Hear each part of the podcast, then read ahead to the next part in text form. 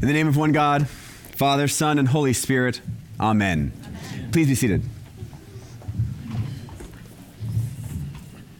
Well, good morning, everyone. I'm very glad to be with you all in this Advent season. I don't get to preach down here often, and so I'm pleased that I am able to share this season with you all. This is the fourth Sunday of Advent. We have been traveling along this month, and although there are tons of ways in which we can be distracted, it's nice to have a little bit of time where we are encouraged, whether we pick it up or not, we're encouraged to actually pause and reflect and meditate on what God is doing through us and in our world, and then and how we can best respond. And so I hope that you have been taking advantage of some of the ways that we have tried to surround you with some good ideas, whether that's the daily meditations that we've done in writing or on the podcast, or if you've come to some of our special services, including tonight at four o'clock, where we're going to be doing lessons and carols up in the church. These are all ways to really mark the season as something special and something unique.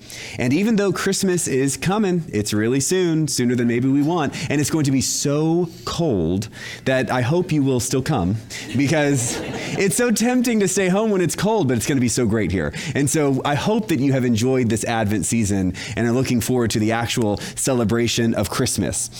Today, we get our final gospel lesson of this Advent season, and it's one of those interesting and somewhat unique stories. Joseph, Jesus' father, is one of those characters that kind of appears like a flash in the pan and then goes away and he's gone. We hear a lot more about Mary. Mary engages with Jesus and the disciples all the way to the cross and to the grave and in the resurrection. But Joseph is right here, and that's about it.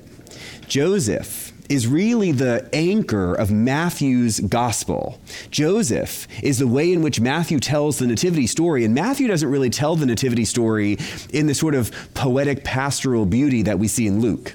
For Matthew, it's a lot more kind of legal and logistical. It's really kind of the way that many of us operate. So here we are, Joseph who has been a pretty upstanding guy. He is betrothed to Mary, and that kind of betrothal in the ancient world means something serious. That is a legally binding act. And then Mary, who is so very young, is found to be pregnant. And so Joseph is faced with a really difficult choice. Joseph could accuse Mary of adultery. Joseph could point out that Mary has done something wrong, but being that he is even above average, a genuinely kind person, we're told that he was just going to let Mary go. Just kind of break it off, it's okay, and then let Mary kind of, whatever happens to Mary is on Mary, it's not on him. And so he goes to bed that night, planning to just do something relatively dignified. And then he gets this vision from the angel and he's open to what the angel has to say. He is open to what God is doing in his life. He is open to doing something that is totally unpredictable and likely unlike anything that he has ever done. And he hears what God says and he says, Yes. This is an amazing moment because Joseph could have been a really good guy and let Mary go. But Joseph was there, ready to hear God's word, ready to do the thing that was so unconventional and arguably dangerous because God spoke. Joseph was able to allow the Spirit to push him and to change him and to guide his path. This, this is perhaps one of the hardest things that we can ever do. Because you see, you and I, we are here, we, we like to be in charge. We like to plan ahead. We like to know how things will go. And then we work really hard to work the plan. And then when things don't happen the way that we want things to happen, we often get angry. Or worse, angry is our child friendly way of saying that. We don't like it when life does not work out the way we wish because we want life to be the way we want it to be. And so the idea that we would be open to the Spirit is something that is seriously challenging for us. We hear stories like this one with Joseph, and we might even think, well, you know, I've got my life, I've got my plan, I'm working the plan, and I'm either succeeding or failing, it just depends. But if an angel appeared to me, well, then I would say yes to God. And so when we hear a story like Joseph, we think, well, uh, you know, if someone literally stood in front of us, and by the way, do you all know what angels look like? Because oftentimes we say angels, we think of like fat babies with wings. Angels were not fat babies, angels were warriors. If we go all the way back to the Old Testament and definitely to here, what's the first thing an angel always says to someone when they appear to them? Do not be afraid. Well, why do they say that? Because they look scary. I mean, they're covered in armor with big swords and wings. They are scary. And so, angels appearing to you and saying, God wants you to do a thing, I bet even the most stubborn of us in this room would say, okay, you're uh, good, we'll do it. It doesn't take so much. Maybe it shouldn't take so much.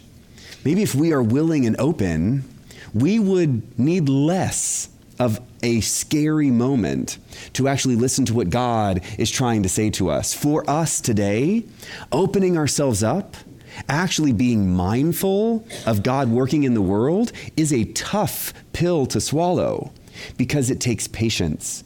It takes calm, it takes time, it takes all the things our world says we do not have. And so, for many of us, we're challenged to figure out what then are we supposed to do?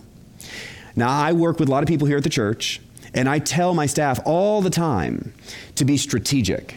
And I tell them that strategy is actually what you say no to. To be strategic means we have to say no to good things. We have to actually be thoughtful and careful and wise to say no to good things in order to say a big yes to the most important things. For us, our lives are very similar. It is a challenge to say no. We might hear all the time in popular culture learning to say no. I just heard the other day that someone said no is a complete sentence. And yet, in popular culture, in what the world would have us think, no can often be a lazy no. The world challenges us to say no in lazy, thoughtless ways, like to say no to do things that really aren't that good for you, or to say no because it helps to build up the idea that you are so very busy. I know a lot of people who say no so they can have a second glass of wine at lunch. That's not the no I'm talking about. This, this kind of no is thoughtful. It is anchored in wisdom and discernment. The really faithful no that I'm talking about is powerful in our lives because it helps develop our own spiritual identity. What we see in today's gospel is Joseph first says no so that he can say yes. The world is telling Joseph exactly what to do. Joseph knows the legal responsibility he has to Mary and how he can break that tie in a way that helps Mary as much as he can. He has to say no to what the world expects of him in order to say yes to what God has called him to do. Just like that, we are called to also say no to the things in the world that pull us away from being the people we were created to be, the things in the world that help to push us away from the person God created us to be. A thoughtful, wise, faithful no is actually what we need to say so that we can say yes to God. Advent is an opportunity for us to take stock of our lives, to take stock of who we are and who we wish to be. And when I say to reflect and meditate, become mindful, take stock, that's a challenging thing to do. Most of us, if I were to say, okay, you've got a few weeks to take stock of your life before we reach a new year and gives us opportunities to live in a new way, are going to, if you do it at all, are going to begin thinking about ways in which we take stock of ourselves that ultimately land in something quantitative. Most of us think in a quantitative way. We like to be objective. Yes, our bank account says this number, not that number. Yes, our car is this old, not that old. Yes, our children are getting these grades or those grades. We like the quantitative because that objectivity gives us a bit of comfort. But what I really want to invite you into is a reflection taking stock of your life and who you are that is almost wholly qualitative. That subjectivity is messy, and we don't really like it. We like the certainty of something that you can compare, black and white. But really, what God's calling us into in the season of Advent is that qualitative, subjective, messy way of thinking about who we are and who we were created to be, who we are and who we actually deep down want to be. So many of us are caught up in habits and in rituals of our lives, behaviors and relationships that are nothing more than just knee jerk reactions. And instead, we could have something so much richer, so much better, something so much meaningful. The way that we live our lives could be, in truth, the path God hopes for us. If we we're all honest, vulnerable, and just took a moment right now, we would know. I'm going to take that as God likes where I'm going. Who knows? Am I still even on? No? I wonder, I'm still with you? Thank you. The best part of that whole thing was watching everyone jump out of their seats. So, so yes, God, thank you. So we're going to keep going in that thread. Um, I'm going to take that as encouragement. It would be for us an opportunity to actually examine ourselves with vulnerability, with honesty, with a rawness that we don't like. We get uncomfortable when we really hold a mirror up to ourselves. We get uncomfortable when we really think about the way that we treat other people, about the way people treat us because of the way we treat them. But we've got this moment to not feel guilty, to not feel shame, to feel the total invitation of God to actually make a change, a real, genuine, positive change to become more the people God hopes that we will be. That's the gift of Advent and seasons like it. That's the gift of Christmas. God comes to be with us, not in some technical, objective way, but in the messiest possible way, as a baby.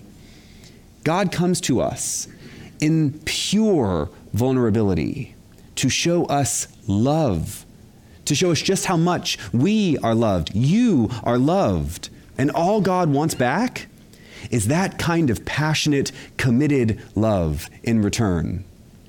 This Advent, we've got just a little bit more time before we actually get to Christmas, where we can take stock, where we can meditate and reflect and be mindful of who we are and mindful of who we want to be. God is still calling us. Every day, God is calling us. And it's never going to be a big, scary angel right in front of you. It's going to be subtle and small in moments that will not necessarily shake you to attention.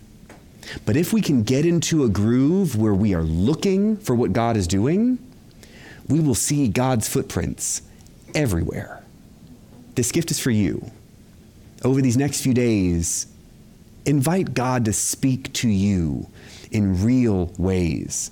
And when you do, be willing, be mature, be committed enough to say no to the ways in which the world pulls at you so you can say yes, genuine yes to God.